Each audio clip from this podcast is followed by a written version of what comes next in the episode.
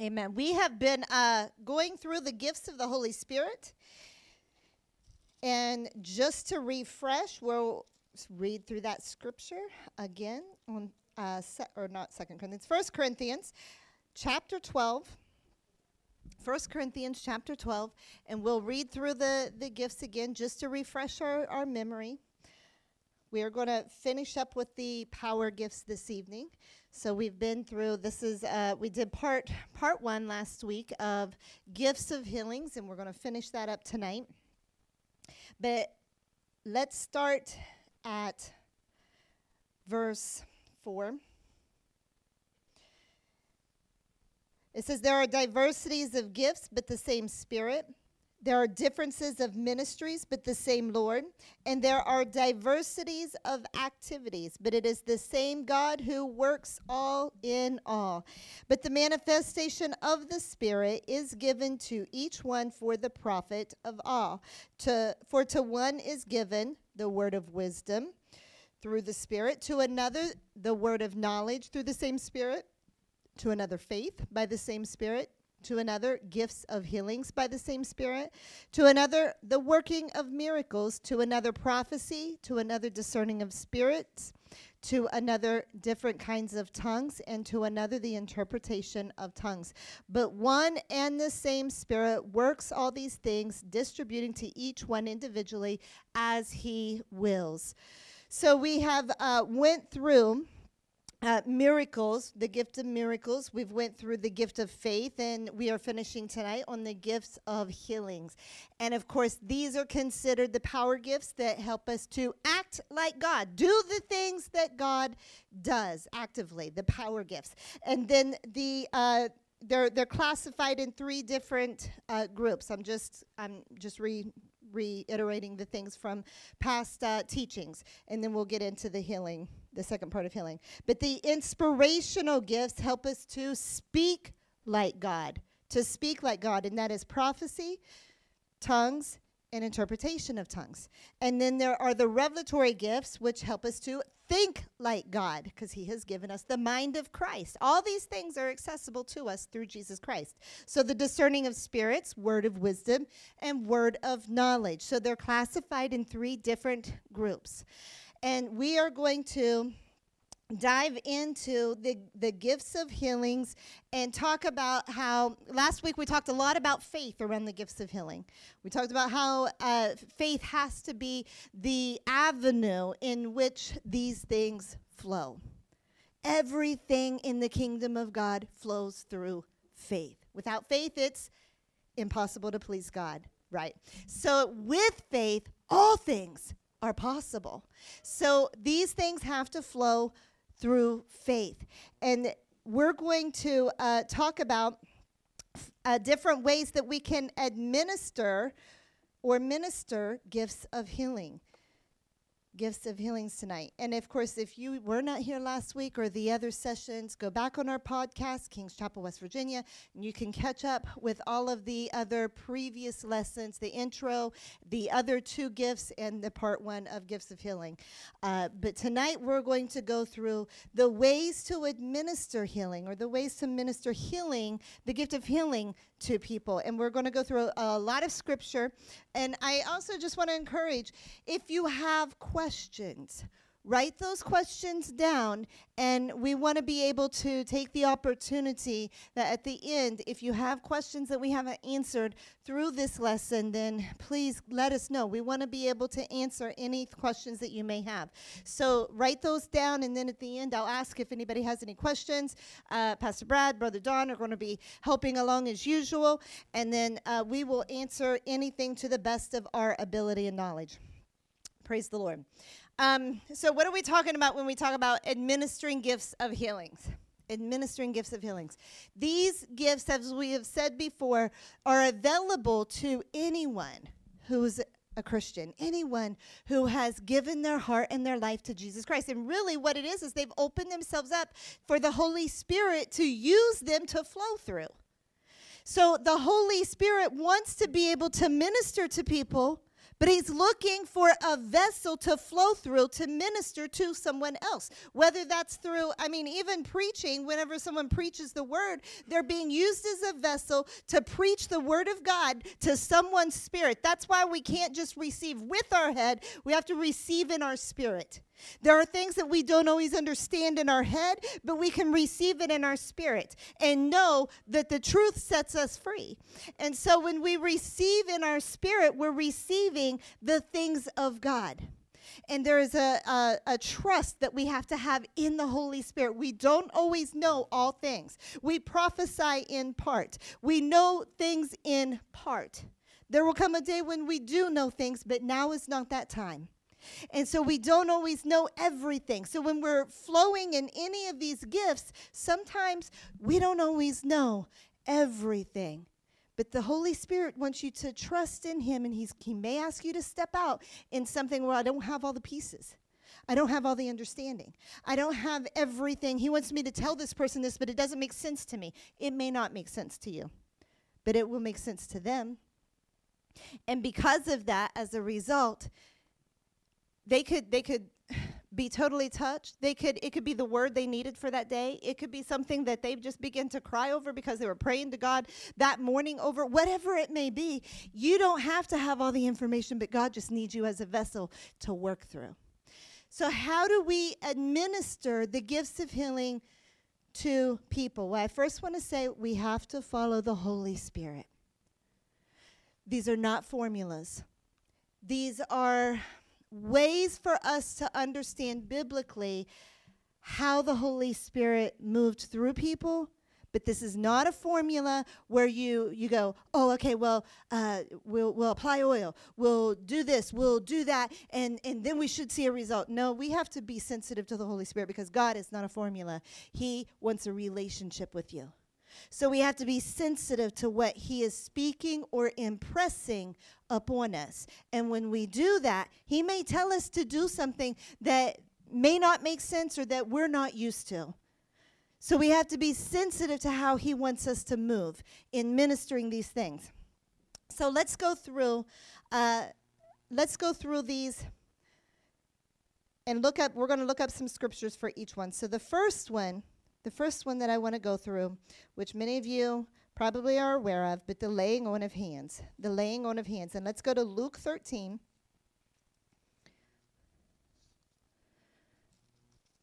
Luke 13, verse 10.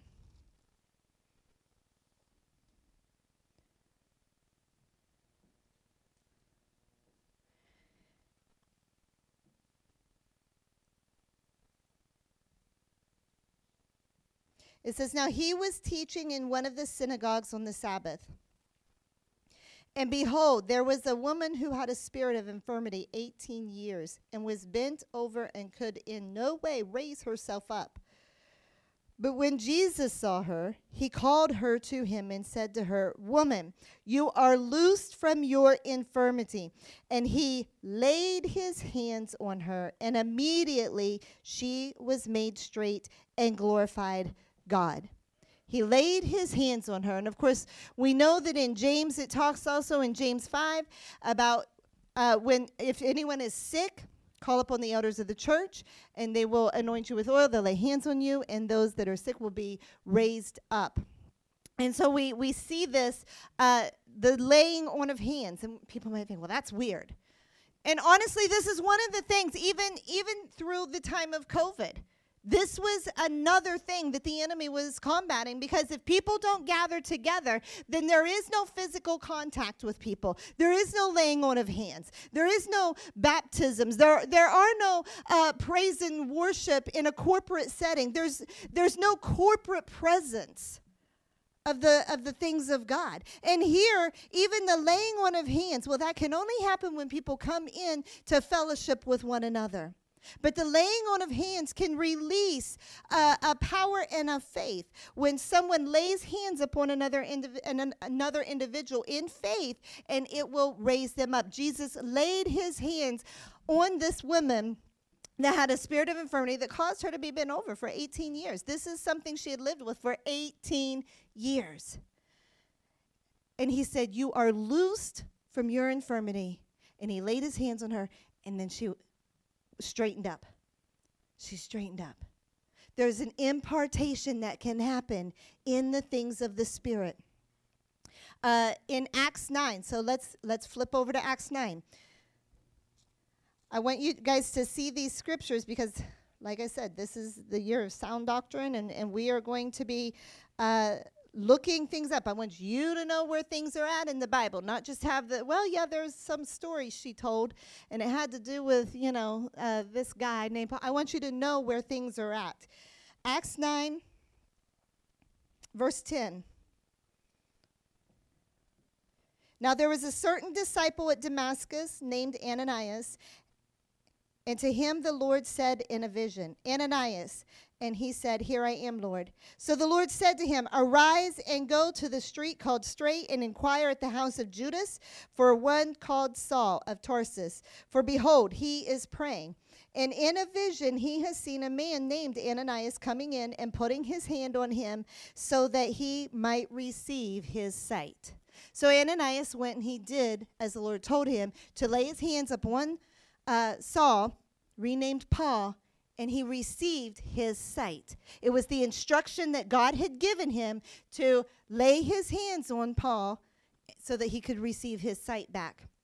The laying on of hands, the laying on of hands. Even in Mark 16, it talks about how they went out and they laid hands upon people.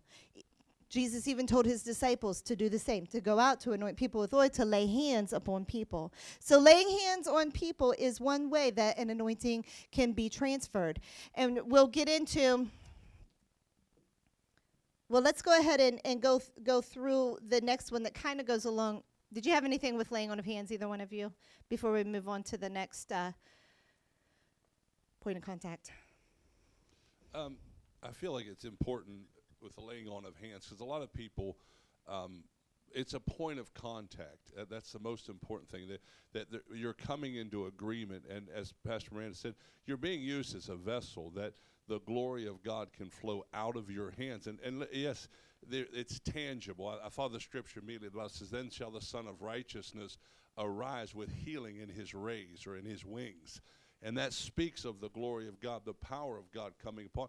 And the reason why I say this is as as you're believing God to receive healing, even for yourself or for others, there has to be a realize that there's a tangible. It's not they're not just laying hands on you. Well, you poor little thing. I'm just pat you on the head. It's it's it's a release of the anointing that God uses that vessel to release the power of God into a person's body, and healing is manifested. If any two on earth shall agree as touching any one thing. That point of contact is how the Lord operates. So it's important, and that's why also I wanted to, uh, when you said that, it kind of jumped in my spirit as well. The Bible says, "Lay hands on no man suddenly."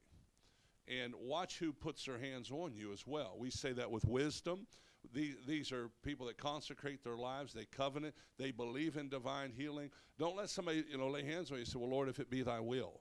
Or, or we don't know if it's your will, and, and 50-50 shot, we hope we get we get healing people that are of faith because there is a relief. And as you as you by faith receive that, I'm, I'm speaking for people that are believing God for healing tonight because it'll be released into your body if you come with that aspect that God, that's your vessels. That's why the Bible says, Is there any sick among you?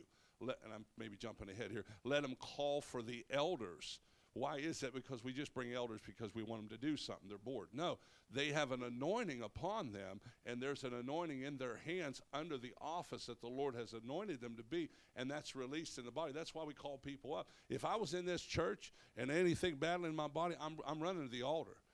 And, and, and I will call them anytime. Pastor, pray for me. Lay hands on me because I'm submitting myself to that lordship of Jesus and healing power flows. There is a tangible touch. It's not how eloquent their prayer is, it's the anointing that's released out of them into our bodies. And, you know, just like Brother Don said, there's a reason that we have altar time. It's not just you know because it makes the pastor feel better to have altar time to feel like his message did something that day. It's it's not that. It's because we want to give people the opportunity because you can preach a message and i have no idea how how it struck you that day But maybe the Lord is doing something in your heart and He's asking you to step forward. And that step of faith does something, it releases something. And many times people think, well, I can just stay in my chair and God can touch me. And it, it's not saying that He can't, but God responds to faith. He doesn't respond to, to people just sitting and doing nothing. He responds to faith. The Bible is full of people of faith that did. They responded in faith. And so, even those moments of stepping forward and saying, God, I'm going forward in faith, that's a faith act. It's not, a, well, I'll go up and we'll see if something happens. You know, it's like I talked last week. Sometimes people lose their healing because they're, they're looking for the feeling instead instead of understanding that this is a faith thing, there are there are times you can receive your healing not here at the altar. You came up for prayer, you got hands laid on you, and then you leave, and then boom, it hit you when you got, walk out the door, or boom, it hit you when you got home, or the next day something happened. But it was that faith act, that faith response, and the enemy tries to keep people from their healing many times because of they didn't feel it. They didn't feel it. And then people, if they don't feel it at the altar, many times they'll walk away saying, Well, I didn't receive it. And then they lost it right there because they went into doubt. So the the laying on of hands is is very real. I remember uh, and, and even the idea of coming to church for healing. You know, it's I remember one time Gracia, uh, when we were living in Hana, we had a church service in KNI an hour away, you know, driving down a curvy Road. Uh, and and she had woke up that morning and she was vomiting. She was not feeling good. And most people, you know, they say, keep your kid home, you know, all of those things. That's the normal thing to do when your when your kid's sick. But we laid hands on her that morning. We prayed over her, and then we all load up in the car and we head to church down the KNI. And by the time we got to KNI, uh, I think that particular day we were going out to Kahului because they had special services that out there that evening. So not only did it end there, but we went ahead and went out to special services that night. She was fine. So by the time we got to the church, everything was fine. We laid hands on her. She she was not sick for the rest of the day. But but it's an act of faith. People would say, well, that's not wisdom. For us, we were stepping in faith. We're laying hands on her, we're praying over her, and by the time we get to church, she's going to be fine. And she's not going to be dealing with sickness all day long. And so many times, God is looking, where is your faith? Where is your faith at? And even sickness, and I, I believe it's one of the reasons that we don't deal with it because, and I'm not saying we never have moments where the enemy tries to bring something on. But if we open a door to that and he knows he can keep us home by well if I just if I just throw a headache on him, if I just throw this on him, if I just throw that on, him, well that'll keep him home. But when we overcame that and we chose not to allow that to keep us home, it's like, well, the enemy's like, well, that's not working. I'm not going to keep throwing that on them because they're not going to stop. They're, they're going to keep going either way. So sometimes the enemy will try to see what will entrap you. And if it works, he'll keep laying that on because it, it, it, keeps you in a stagnant place. All right, so the laying on of hands, the reason I separated that from the next one is, yeah, before I go.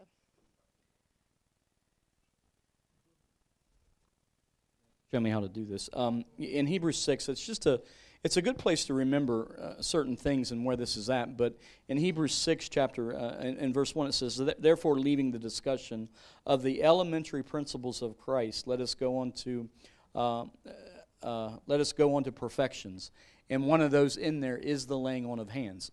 And so there, it goes on to talk, it talks about um, not laying against the foundation of repentance from dead works and of faith towards God, uh, other doctrines of baptism, uh, the laying on of hands, I, and that was the one specifically that, because I, I, want you to understand something that a lot of people think this is for select people, but this is a very elementary teaching. As Brother Don was saying, you know, you know, yeah, you, you, you know, in a in a church service, I mean, we, you know, you are cautious about who you let just going going around and praying for you. Yes, that's that's very true.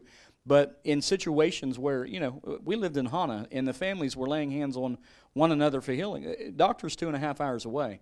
baby's got a fever 104, 105. You know, something's got to be done now. So, so there is a foundation and an understanding and a teaching that these are very, um, you know, as Paul puts it, you know, uh, elementary principles. And we sometimes want to hold these as as this, these are pinnacles in in Christian faith. These are elementary principles given to the body of Christ. That's all I want to say about the laying on of hands. Yeah, yeah. It, it should be one of the basic principles that we understand and learn coming into faith is the laying on of hands. Yeah. And anybody can lay hands on. You, you can go out and pray for people and, and many times if I even if I meet someone, you know, I'll just let them know I'm going to put my hand on you care if I put my hand on your shoulder? You know, just because that that contact with them, first of all, showing that I care, you know, I'm showing that I care about them. But second of all, just that physical contact, a lot of times it it, it can soften the heart of someone. And then you begin to pray and the holy spirit begins to minister to their heart. And and through that prayer you don't know how god's going to touch them even beyond uh, what you may know or what you're saying but the lord will speak things through you. Um seems like i had something else Oh, I, I did want to say, uh, but we also do, just as an added note, teaching note, we also protect the altar time too.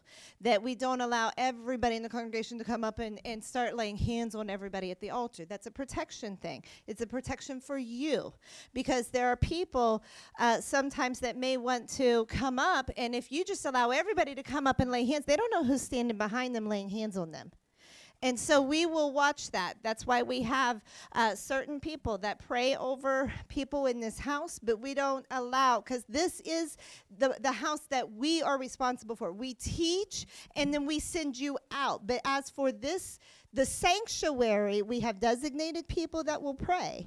And we don't allow everybody to just run around at the altar just laying hands because I've been in churches where they allow that. And some people, it's uncomfortable. They're busy turning around trying to figure out who's rubbing on their back, you know, and, and they're totally distracted. They're not receiving anything in the Lord because they're focused on who's who's giving me the back massage, you know, and it, it becomes awkward and weird and flaky. And, and then people people, like I said a couple weeks ago, they get more concerned about, you know, oh, oh they need they need the tissues or they need this, they need that. And at that moment, the Holy Spirit is dealing with them. They don't need 25 hugs from everybody else because it gets their eyes off of God and on to others. So right now, God is needing to work on them. And you can't do what God can do. And I'm not saying, you know, that we don't give people tissues, but you get what I'm saying. All right, so the next one is kind of goes along with the laying on of hands, but I did separate it because the laying on of hands is often the the person administering healing by laying on of hands. This next one with point of contact has more to do with someone else putting a demand on the anointing. So let's understand the, the, the difference. It's, it's not the leader laying hands, it's someone else desiring something and that point of contact, they release their faith through that point of contact. So it's more up to uh, the individual how they receive something. Does that make sense? It did to Brother Don. All right, let's go to, hopefully by the end of this, you'll understand it. Let's turn to uh, uh, Matthew 9. We're going to look at some various ways that we can release faith through a point of contact. Matthew 9.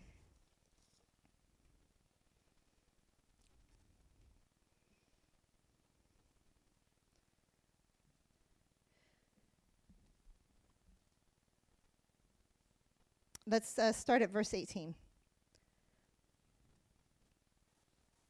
It says, While he spoke these things to them, behold, a ruler came and worshipped him, saying, My daughter has just died, but come and lay your hand on her, and she will live. So Jesus arose and followed him, and so did his disciples. Now I want to stop there because this ruler had a point of contact, and he's it wasn't Jesus going out and, and saying, Oh, let me lay my hands on you and you'll be healed. This ruler comes to him and said, If you come and lay your hand on my daughter, she'll be healed. She'll be made whole. And Jesus was responding to his faith.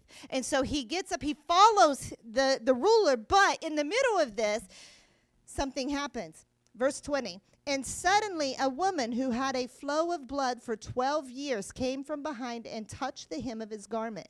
For she said to herself, If, if only I may touch his garment, I shall be made well. Well, sorry. Uh, but Jesus turned around, and when he saw her, he said, Be of good cheer, daughter, your faith has made you well. And the woman was made well from that hour. So the woman with the issue of blood, if I can only touch the hem of his garment, I know I will be made whole. I know I'll be made well. If I can, this had nothing to do, and if you read in, in the other gospel, it talks about how, how Jesus said, Who touched me? It wasn't that he himself was going around looking at who he could touch. This woman put a demand on the anointing by coming in behind. If I can only touch his garment, I know I'll be made whole. This is her point of contact. If I can get that garment right there, if I can touch the hem of his garment, I'll be made whole.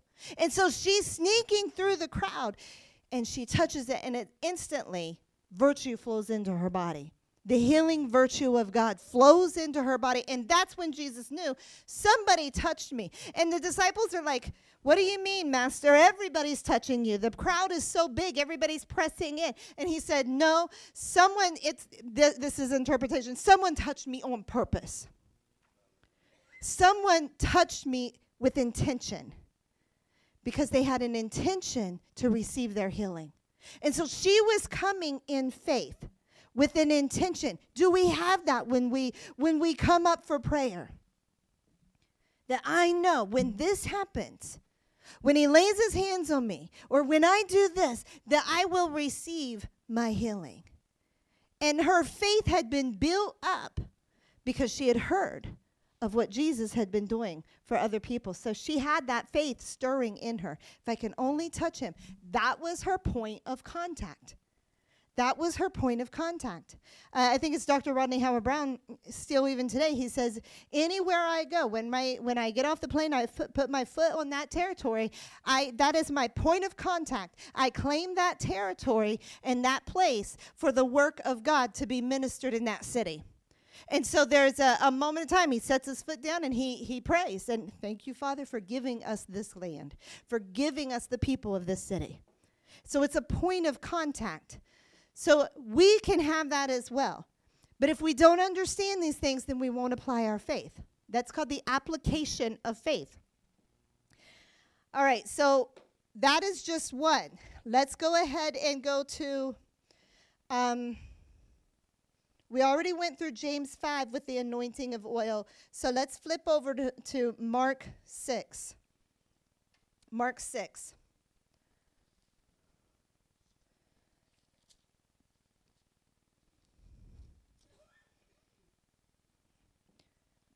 Verse 13.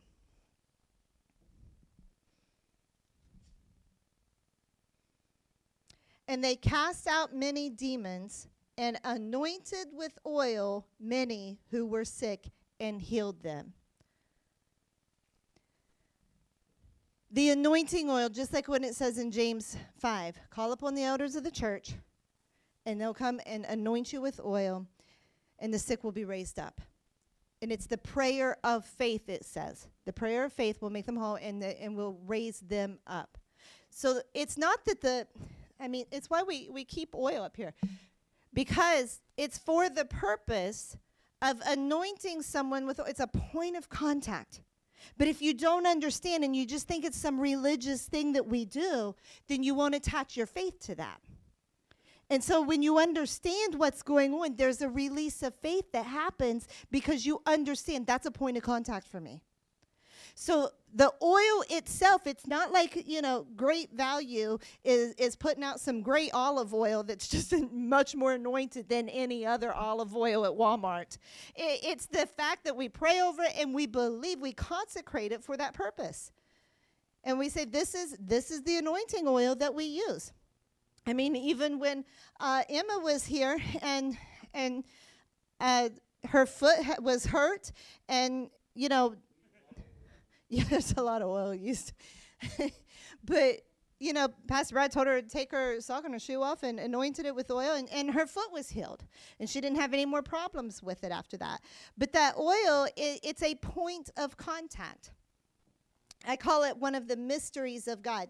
You can't explain it.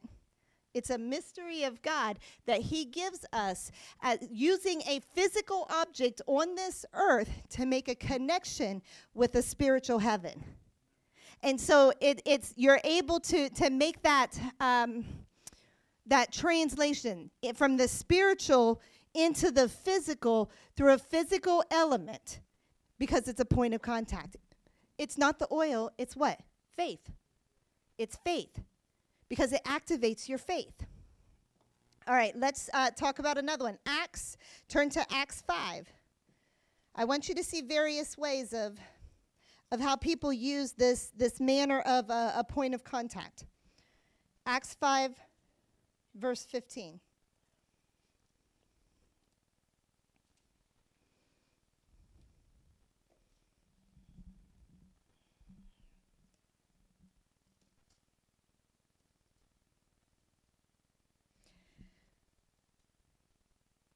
Well, I'll read 14 because it kind of starts in the middle there. And believers were increasingly added to the Lord, multitudes of both men and women, so that they brought the sick out into the streets and laid them on beds and couches, that at least the shadow of Peter passing by might fall on some of them. So, what were they attaching their faith to? The shadow of Peter. And it, and it says that, and also a multitude gathered from the surrounding cities to Jerusalem, bringing sick people and those who were tormented by unclean spirits, and they were all healed. People were coming just so that Peter's shadow would fall on them as a point of contact. It wasn't that Peter's shadow itself was healing people, it was the point of contact.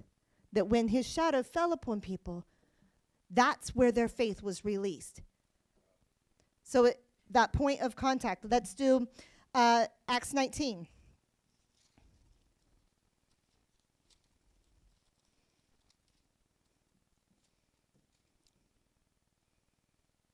Verse 11. Now, God worked unusual miracles by the hands of Paul, so that even handkerchiefs or aprons were brought from his body to the sick, and the diseases left them, and the evil spirits went out of them.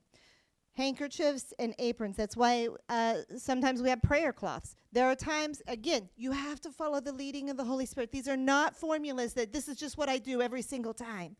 You follow the lead. There are times that, that I may say, you know what, we're going to anoint this this uh, material, and and I want you to put this under the pillow. I want you to put this in their backpack. I want you to put this in their purse, whatever it may be, and and we're going to pray over this, and and we're going to believe that that there's going to be a release from this because it, it, the tangible anointing just like when she touched the hem of his garment and virtue flowed we're doing that with with a cloth and so that's what, and it says unusual miracles. And that's the other element too. I want you to understand that it's not just healings, but also miracles. These things can be released in miracles as well.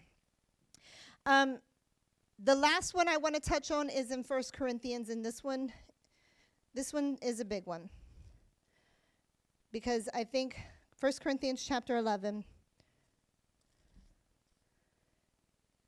I don't think a lot of people understand the depth of, of this one.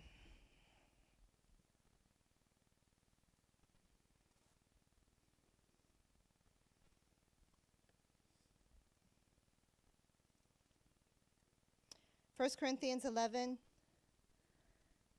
I'm going to start at 27. Therefore, whoever eats this bread, this is talking about communion, okay? Therefore, whoever eats this bread or drinks this cup of the Lord in an unworthy manner will be guilty of the body and the blood of the Lord. But let a man examine himself, and so let him eat of the bread and drink the cup. For he who eats and drinks in an unworthy manner eats and drinks judgment to himself, not discerning the Lord's body. For this reason, many are weak and sick among you, and many sleep. That means death. He's saying, there have been some that have taken communion in an unworthy manner where they, they don't have things right in their life. And they're, they're they're sinning or they haven't repented or they have aught against their brother or they're they're doing something in their life where it's not right they take communion. And what they don't understand is this is a covenant act. And the blood of Jesus it represents the blood and the blood was shed for that covenant. And so when we take that it stands in judgment of anything in our body that is not right so when we, that's why it says evaluate yourself. Make sure things are right in your life before you do this. Because if not, then you could be drinking judgment upon yourself. And that's why he says, Many of you are weak and, you, and you're sick, and even death has happened because of the judgment that has come upon you by the communion, even though it's a covenant act. But if we're outside of the covenant, it comes under judgment. You see it happen in the Old Testament when the enemy would get a hold of the Ark of the Covenant. And the Ark of the Covenant in the enemy's camp brought curse right? But the Ark of the Covenant in the hands of the right people, of God's people, brought blessing.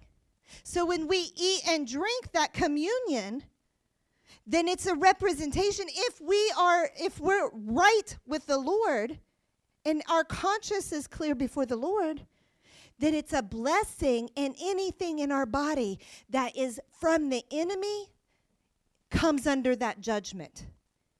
Now that's a blessing because if you have sickness in your body that's from the enemy, it comes under that judgment of the blood. If you have something in your life that was sent by the enemy, it comes under the judgment of the blood. So communion is a very powerful thing, but if you don't understand its importance, then you won't understand the faith that you need to attach. When we go through communion, that's what I'm doing every single time. And I'm thanking God for first of all for that covenant. If there's anything in me, I'm evaluating myself. And if I need to repent or if we need to, to make anything right, we do that. But if if I understand that there's anything in my body, whether I'm aware of it or not aware of it, I know and I declare that it comes under the judgment of the blood. People can receive healing through communion. There's been people that have, I know even Hailama, our daughter in law, has, has received uh, healing in that way before. You know, she had uh, a lump and she we prayed over her and she felt by the Holy Spirit to take communion for I can't remember if it was a week or 3 days. Do you remember? 3 days. So she took communion for 3 days. And at the end of those 3 days, that lump was no longer there. But it, it was the release of faith that she had because of the power of communion and that point of contact. You guys have anything?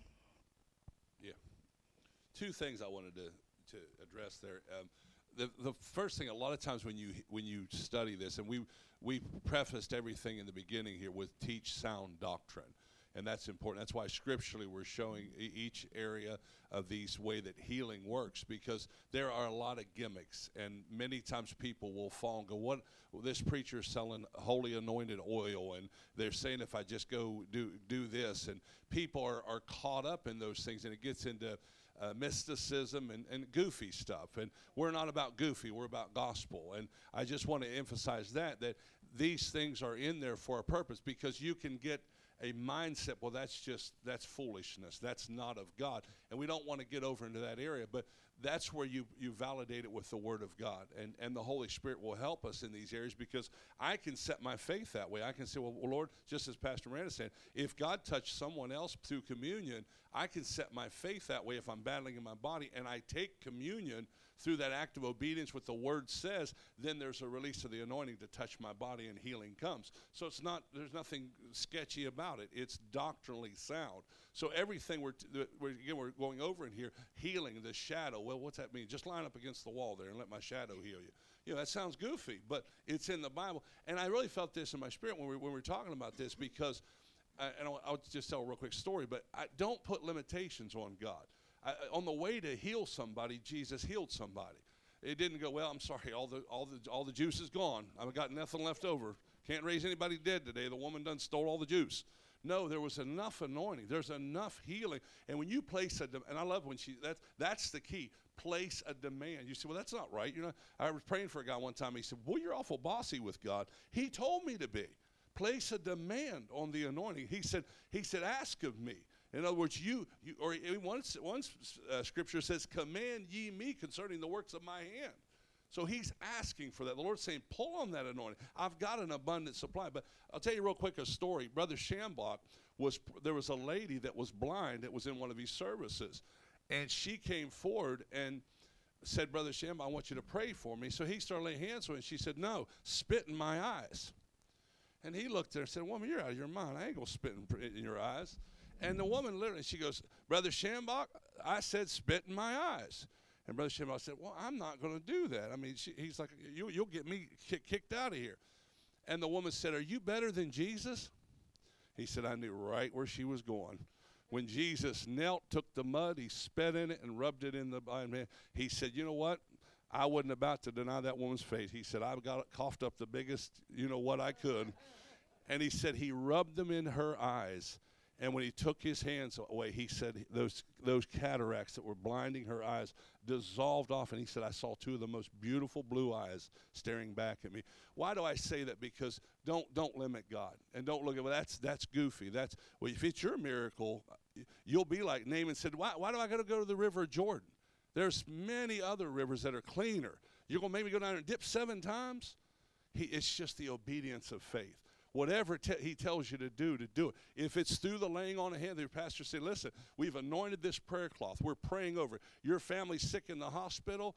They can't get in there to pray for them. You take that cloth as a point of contact. There's a tangible anointing in that cloth. When it touches their body, they're set free and they're healed instantly. So don't limit God. And I, I really feel in this last hour because uh, the Bible says, eye has not seen, ear has not heard, nor, neither hath they entered in the heart of man the things he's prepared. So what God's about to do in the earth is it's in culmination and what has been.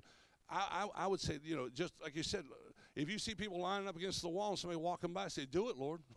Touch them with your, let that shadow drive out everything. Let sickness be released. So take the limitations off, but always be grounded in the Word. That's where you'll get keep out of a place of error when you hear goofy stuff or things that you know people's people selling oil is not is not the anointing. I'm not knocking what, but but that's not the the, the anointing can't be purchased.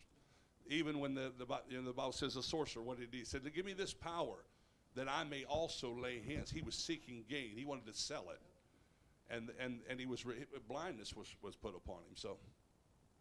Just to stress, because I know you covered this last week, but it's just a it's a great reminder about healing because, you know, healing not only happens and can happen in the natural body where, where like a lump or something can be dissolved or a foot can be healed, but it, but you know there's there's emotional healing, there's spiritual healing, and those are things that I, I know that you you really did you, you talked about last week, but but you know, I, I you know, I've, it's been on my mind a lot, but I, you know, what's taking place in Asbury, Kentucky right now? There's a revival breaking out of of prayer and worship, and busloads of people are coming flocking in now. Close to 50 campuses uh, are are now breaking out in revival. People are going into a meeting and getting touched emotionally, spiritually, and physically. So healing's not just a, a, a physical manifestation, God can, you know, God can heal you of unforgiveness like that.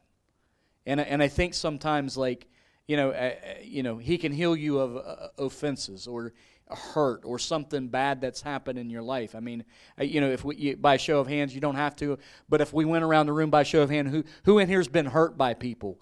And then or yeah i said not by a show of hands but but you know but you know everybody keep your hand down. So uh, but who in here's really really really been hurt by people? And you know and then everybody's hands would still go up. So so to think about this god god wants to heal our emotional side just as well as our physical side. But it, it watch this though, because it's so important that you find that very same healing that you can get for your body. It's the same element of faith that, if applied, it's that stepping in faith. I, I remember when God healed me of, you know, uh, you know, honestly, offenses, and I, I don't get a, I, you know, I, I've been hurt. Yeah, we've all been hurt, but, but God, I, I learned a very valuable lesson, and I had to walk in an area of forgiveness in my life over a situation, and as a result of walking in that forgiveness, I don't carry unforgiveness in my heart anymore. It was something I was delivered from, and it's something that I don't have to carry. And not that I not that I'm not under pretenses of being hurt, I just know now how to operate through the area of forgiveness. And I go to my heavenly Father because that that's the that's the that's the core of that. But but healing can come through other uh, you know, please please understand that. You know, God wants to heal every part of us, our emotions, our our spiritual, uh, you know, uh, spiritually He wants us healed as well. You know, people sometimes anyway, you know, I, I just want to cover that. I don't know if you have anything else to say around that, but I know that that was, I just feel it's so important to cover healing from different viewpoints because it's, you know, yeah, I we we've you know, I mean, by show of hands, who in here has been healed of things like that over the last few years? Yeah, we many of us have, right? I mean, so praise God. God is good. Zuffin raised up two hands, so yeah, so. Um, and it doesn't excuse us from following the the commandments of There God. go. Understand Obedience. that. Like, well, you know, I'll get over it when God just supernaturally heals me so I don't have to work at this. No, it doesn't excuse you from from operating in unforgiveness because many times what happens is we have to choose these things and then the revelation comes as well. Because with inner healing many times it's the revelation of who God is. When you realize how you've hurt someone and how you've been towards someone and then you realize uh, you know I'm not squeaky clean I've done things to people, and, and whether ignorantly or on purpose, but I've caused things, uh, pain and hurt to people. And so, therefore, if they would hold that against me, and God would hold that against me, then it's it's not right. So, if He forgives me, I have no right to hold something against someone else. I have to leave that between God and them and release them to God and not hold them in a bondage because it only hurts yourself anyways. It's not like they're sitting at home, you know, crying tears because you're you're holding bitterness towards them. You know, it, it's like you drinking poison and wishing that they would die from it. It doesn't work that way. It poisons you and does nothing to them. just along that, James chapter 5, verse 15 says, And the prayer offered in faith will make the sick person well. The Lord will raise them up. If they have sinned, they will be forgiven. Therefore, confess your sins to each other and pray for each other that you may be healed. The prayer of a righteous man, a righteous person, is powerful and effective. So I wanted to emphasize that because what Pastor's saying and Pastor Miranda, you can hinder healing in your life through unforgiveness. Through that, what he's talking about, he, the healing in your mind is literally repentance in that area that you're not holding anything against anybody. He said, "How can your heavenly Father forgive you if you're un- unwilling to forgive your brother of his trespass?" That's why it says, "Go and before you offer your gift, make it right with your brother." So sometimes people wonder, "Why isn't the Lord healing me?" I've asked, I come in faith believing, but when there's a hindrance there, that's unfor- it's unforgiveness is what it is. That's that's even you've been offended. Well, you're, un- you're there's unforgiveness in your heart. You're wanting the Lord to touch you, but you're holding something against your brother. So a lot of times the Lord will put His finger. Again, another story. Brother Schambach was praying for a lady, and that very thing. She came every night, and he kept laying hands on her. He laid hands on everybody. For five nights in a row, the woman just didn't get healed. She walked away still infirmed. And then finally, the last night, after he said, he, he said, bothering him. He was like, this woman, he felt genuine faith out of her. And finally, she came to the altar and she said, All right. She literally yelled out and said, All right, Lord, I'll pay my tithe. When she spoke that out of her mouth and repented, she instantly was made whole. And healing came upon her body. So that's important to know because as we're talking about the gifts of healing, we also want to know what hinders healing because that's me. Why am I not healed? What you know? Do I not have enough faith? There are things that hinders. Pastor Brad say, "I would that your whole spirit, soul, and body be preserved blameless. If we have things in our mind that the enemy's using as a stronghold, that's got to be released and forgiven so we can re- have the power of God released and touched in, t- to touch our bodies. Absolutely. The more you understand God's ways and his doctrine and you walk in that, the more protected you are. And, and you know, just like that, honoring the Sabbath is another one. The more you you honor the Sabbath, the more you follow the the doctrine of tithe and offering and and you walk in that, the more that you serve. These things actually are protection in your life. The more that we have tapped into these things over the years, the more that we have seen God has protected us and kept us in in every way and and not you can tell the difference between the world and, and what God has done and what He keeps you from because you don't look like the world. You're not exposed to the things that they're exposed to. The one thing I do want to uh, add to what Brother Don said is like, um, the the lady that said spit in my eyes you know she had a faith from a word that was pressing in her spirit now when that happens she had the faith for that you said it was schambach Schambach didn't have the faith for that at that moment, but that woman did. And so all he had to do was ride on her faith because she had it. And that's why I said there are times that that you may have the gift of faith rise up in you and you feel it and that person may not have it, but you have the gift of faith to administer that. And so you're you're operating out of your faith, but then it's the opposite also. There are times when someone else says, if you just do this and you pray for me, know this is going to happen. And that's their point of contact. And you may not even, you, you may not have even been dwelling on their situation. You may not even know a whole lot about it, but you can tell like they have a faith around that. And so you can join in faith with them and see something happen. The other thing I want to say is around this strange doctrine of, you know, like making things a formula.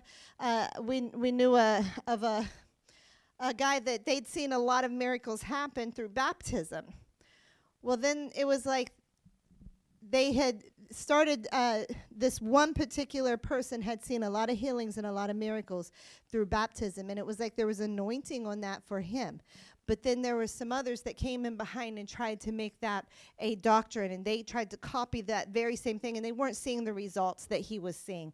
And a lot of times people can get off into false things because not that baptism itself is false, but you you're trying to make something uh, into where you're not depending upon the relationship with the Lord and the revelation because that guy probably had had a revelation and anointing for that at some point. But it doesn't necessarily mean that you run with someone else's uh, anointing and revelation. If that's if you're creating a formula out of that instead of uh, hearing the voice of the Lord.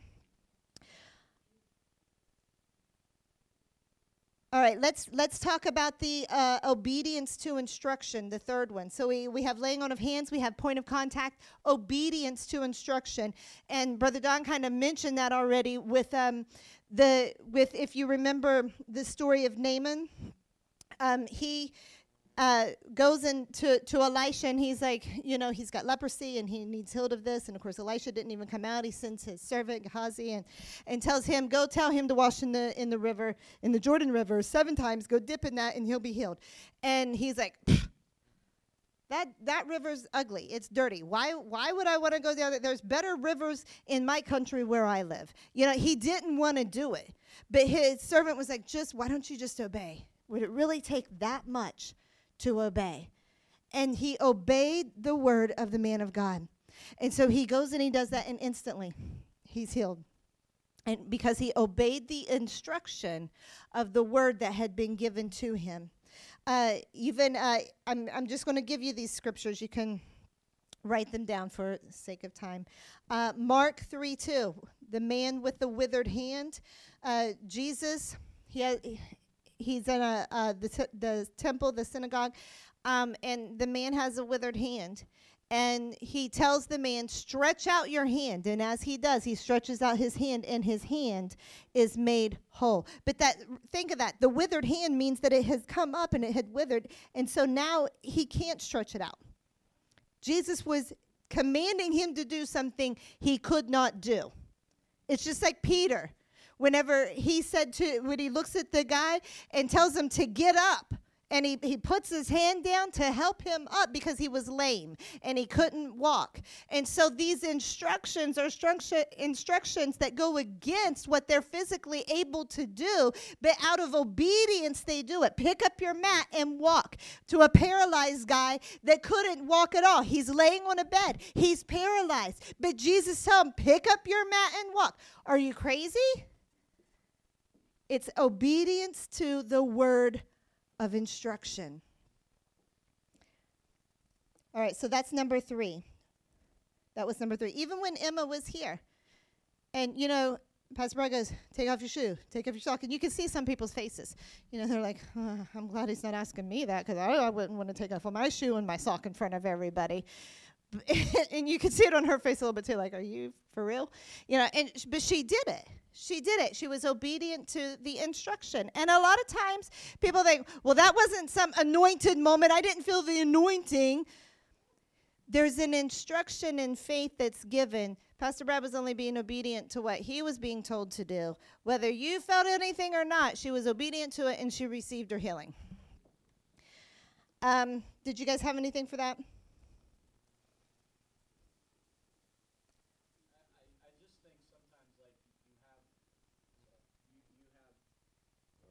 You have you have multiple things there though like e- even like a, a, word of knowledge even even like how a word and i know we're not talking about that however you may have a word over that that would correspond with with the action to, to do something like that because you wouldn't you wouldn't know any other way. Brian's foot i seen that in a i don't know how i, I seen it so but I seen the action before the action ever took place. Same scenario with Emma, and I wasn't even thinking about that. There were two similar things where people's foot, you know, their feet were healed because of oil. Uh, you know, I never even thought about it until tonight, but but it was the action thereof. But um, but even even that that happens. It, it's happened both times, like through a word. So. Um, yeah, I'll, I'll leave that for now. I, I don't want to yeah, get because we'll get, get into, into all that. of that later when we get into the word of word of knowledge, word of wisdom. Um, did you have a question, Ryan? No, I thought you was getting ready to s- to ask something earlier. All right, so the fourth one. Let's go to the fourth one. I know I'm speeding up, but I'm trying to get through this so we're not in in part three next week. uh, the the fourth one I only have this one and one other, is uh, to send the word. To send the word. The Bible says that He sent His word and healed our diseases. And of course, the word is Jesus Christ. And of course, in Matthew 8, chapter 5, you have the, the centurion, this, the story of the centurion soldier. And I'm going to go ahead and read it to you Matthew 8 5.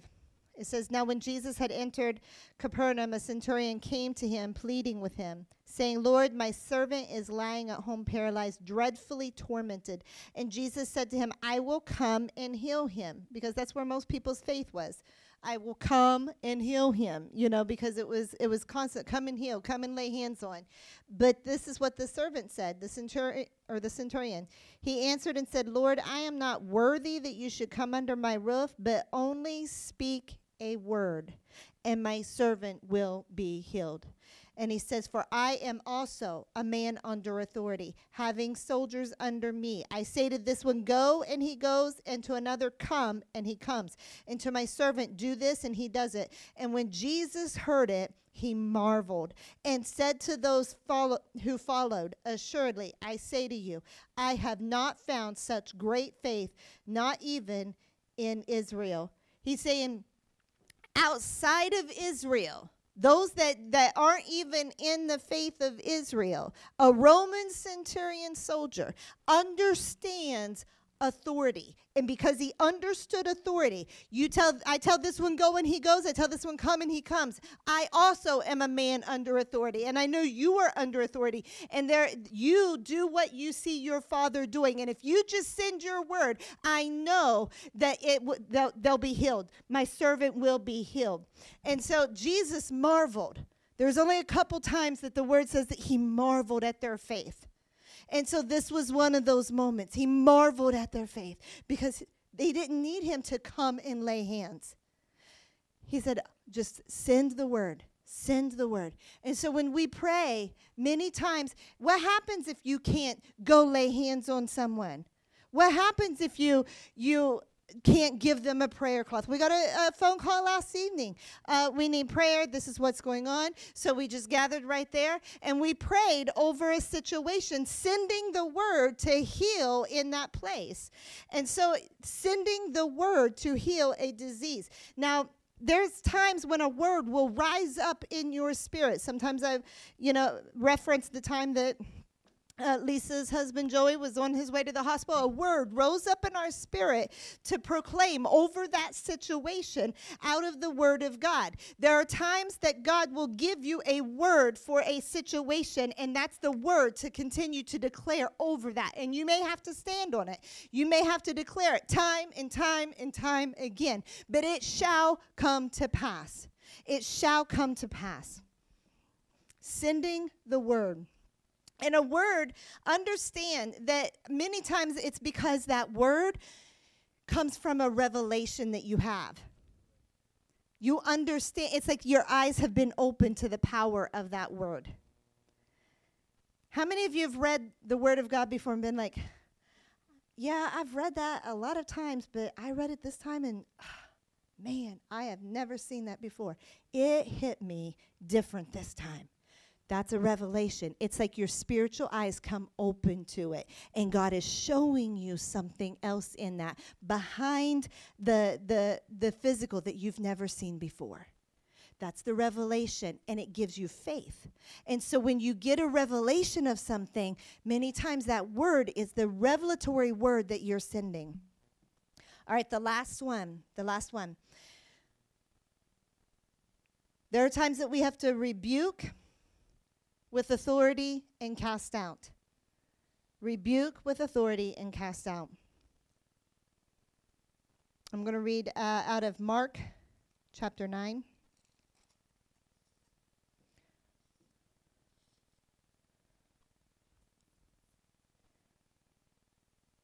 Verse 14.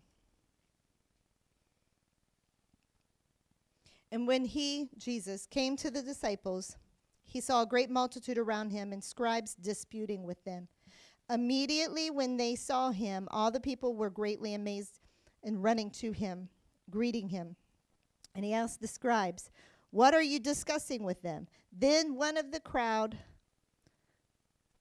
answered and said, Teacher, I brought you my son, who has a mute spirit and whenever it seizes him, it throws him down. He foams at the mouth, gnashes his teeth, and becomes rigid. So I spoke to your disciples that they should cast it out, but they could not. And he answered them and said, O faithless generation, how long shall I be with you? How long shall I bear with you? Bring him to me.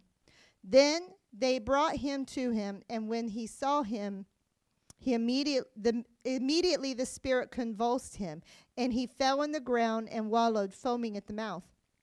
So he asked the father, How long has this been happening to him? And he said, From childhood.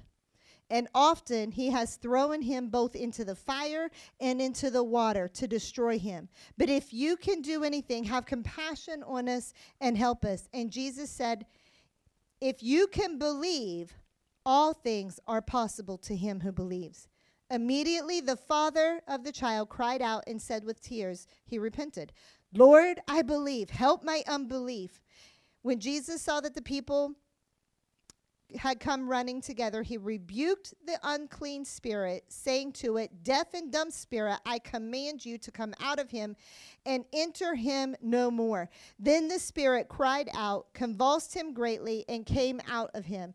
And he became as one dead, so that many said, He is dead. But Jesus took him by the hand and lifted him up, and he arose. And when he came into the house, his disciples asked him privately, Why could we not cast it out? And he said, to them, this kind can come out by nothing but prayer and fasting. And so there are times when things can be going on in a in a person that has a spiritual root. There can be a a demonic spirit that's at work, and that thing needs to be cast out. And you cannot ask the enemy to leave, you have to command it to leave. God has given you authority. Think of it this way if there was a, a police, let's say you go uptown, somebody goes into one of the convenience stores, starts robbing it, is leaving, and the cop shows up and says, Hey, you need to stop. And and they're just like, Well, make me. And the cop goes, Oh, can you stop doing that, please? Please, let's just talk about it, okay? Uh, you know, let's talk about you know, why are you doing this? Is there something in your childhood that made you do this? Is there, you know, why are you acting this way? And and they're not getting it. The guy's just like, you know, and he walks off. And then then the cop calls the mayor. Can you come down here and arrest this guy, please? And the mayor's going to be like, uh, I gave you jurisdiction to do that. Take authority and do it. That's what I'm paying you to do. That's what Jesus has given to us authority and dominion. He has given us his name. He's given us the blood of Jesus Christ. He died on the cross, took the keys of death, hell, and the grave, and gave them to us. And that's what he calls the church. And the gates of hell shall not prevail against it. He has given us authority. The reason many people don't have victory is because they don't know the authority that they have. So they start uh, playing around. They don't realize it, but they're just they, they're they're kind of hanging out with the enemy, and they don't know that they have to take authority over it.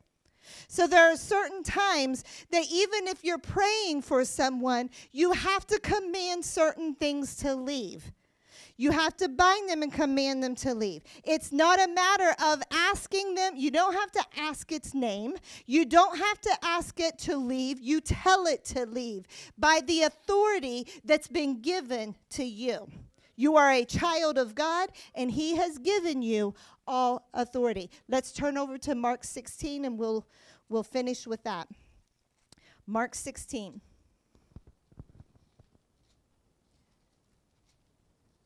Can I can I say something real quick around that because Yeah. e- even to understand that when when when you're dealing with um, something like that, it is a command. It is the authority, as you said, and um, you praying in the Holy Spirit doesn't command a demon out of someone. Demons will not leave. They they they may not know that voice. They may not know that spirit, but a demon has to be commanded out. You may pray in the Spirit for revelation or knowledge, but that demon will not go by you praying in the Holy Spirit. I had a good friend, he was in South America, and, um, and he, he, said, he said we had done everything we knew to do, and he said that's where we started at. But anyway, long story short, you have to command, you have to take authority. So, and just, um, you know, that's a whole nother something maybe to cover later. So. Yeah, it is. I'm sorry, I'm bringing up other topics, but No, I'm glad, I'm glad you brought that up because Pastor Brad, what you were talking about just a few minutes ago was about piggybacking. The of the gifts will work, and, and the disciples said, why, why could we not cast it out? And it's important to know that sometimes there's the, the uh, it's not the, it's not the work the gifts of healing that's operating there, but instead it's the discerning of spirits, and it's the gift of faith. You don't bring healing to a spirit. We're not asking this, the spirit to be healed. We're asking, the Bible says if the strong man is bound, so he has to be bound and removed, and then the, the, the vessel can be filled with the spirit. So it's important to realize in those situations that are, there are spirits of infirmities that will attach themselves to people. If you uh, you have sickness over and over, sometimes it's a spiritual thing where a demon spirit, not the person's possessed, but a demonic spirit has attached themselves, and that person is constantly battling physically over and over and it's all different areas. It's never never in one specific area even. Sometimes they're battling this and this. It's a spirit of infirmity. So you don't you can pray for healing all day long and you can release healing but there's there's there's other uh, hitchhikers that are present, and you have to take authority and bind that strong man. And then what happens? The healing, th- what it was was that was actually hindering them from walking in health. Once that that strong man is bind and and cast out, then healing flows in their body and they can operate in that healing. So it's important to realize again these gifts because you say, well, does she need healing or does she need deliverance? You know that that's important to know because if a person like Pastor Brad, I, we're praying for this and nothing's happening. It's the discerning. Okay, Lord, help me. Why, why are they not receiving their healing? Because there's there's a spirit of infirmity, or thou deaf and dumb spirit. He couldn't speak, he couldn't hear. Well, what was it? Was now the the uh, what's his name that got his ear cut off? Malchus. When Peter cut his ear off, it wasn't a deaf or dumb spirit. He just had an ear that was missing. And Jesus took his ear, put it back up, and that was gifts of healing that restored his ear and made it perfectly whole. However, other points where people there, there's a spirit there that's causing death. Thou foul, deaf, dumb spirit, come out in the name of Jesus. Immediately when that spirit goes out, then he's restored to his hear- hearing. Yeah, and that's why it's so important that, that you don't formalize everything. You have to allow these. That's and that's why you can't have someone say, Well, I have the gifts of healing, and they never operate in discerning of spirits, and they never operate in a word of knowledge or a word of wisdom, because these things flow alongside one another many times. And so, how are you going to administer healing if you need a word of knowledge that this person, the reason their healing is hung up is because of this, not because of they, they need a, a, a supernatural thing to happen with their uh, physical body, but it's actually a spiritual root. There's a lot of sickness and disease caused by spiritual roots. Unforgiveness is one of them. If people uh, stay in a place of bitterness and unforgiveness, it causes physical problems in their body. And so these things, uh, you have to flow in the in the gifts of the Spirit and allow yourself to be open to all of the gifts. Not just say, "Well, I have I have the gift of prophecy and that's it." No, it's you that's why it says that he that the holy spirit gives severally as he wills because he knows what is needed for that situation. We don't know but the holy spirit knows and he will reveal those things to us as we open ourselves up to allow him to speak to us and show us things. Does that make sense? Okay. Um, let me let me finish with this with this scripture here, there's so much more. I mean, really, there's so much more we could go into. But um, even even Jesus rebuked uh, the fever with Peter's mother-in-law. He rebuked the the fever and and helped her up, and then she was she was healed. Um, Matthew eight sixteen also said that they uh, went around and they cast out spirits with a word. You don't have to get into this wrestling match uh, with a spirit it's the authority of Jesus Christ in his name that, that he has given to you. So the, these uh, ideas that you have to spend three hours wrestling with a, a demon, not physically, but in this, you know, war with it, that's not true. You can use the name of Jesus. It's by his blood and by his name. You have to be uh, open to the, the voice of the Holy Spirit, though because he knows exactly what's going on and what needs to happen. That's usually the hang up. If, if something's not getting done, it's because we're not listening to the Holy Spirit and we're trying to do something in a formalized way. Uh, Mark 16, 15. And he said to them, Go into all the world and preach the gospel to every creature. This is, this is the commission he's given to us each one of us. He who believes and is baptized will be saved, but he who does not believe will be condemned. And these signs will follow those who believe. In my name, they will cast out demons.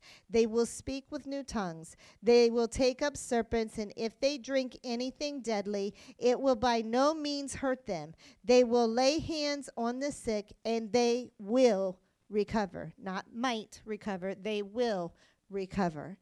This is the commission and the authority that he has given every believer that chooses. Does anybody have any questions? We don't go playing with snakes and we don't just go around drinking deadly poison though. So just to put yeah. that out there, we're we're not bringing snakes on Sunday and and that you know, there's yeah. wisdom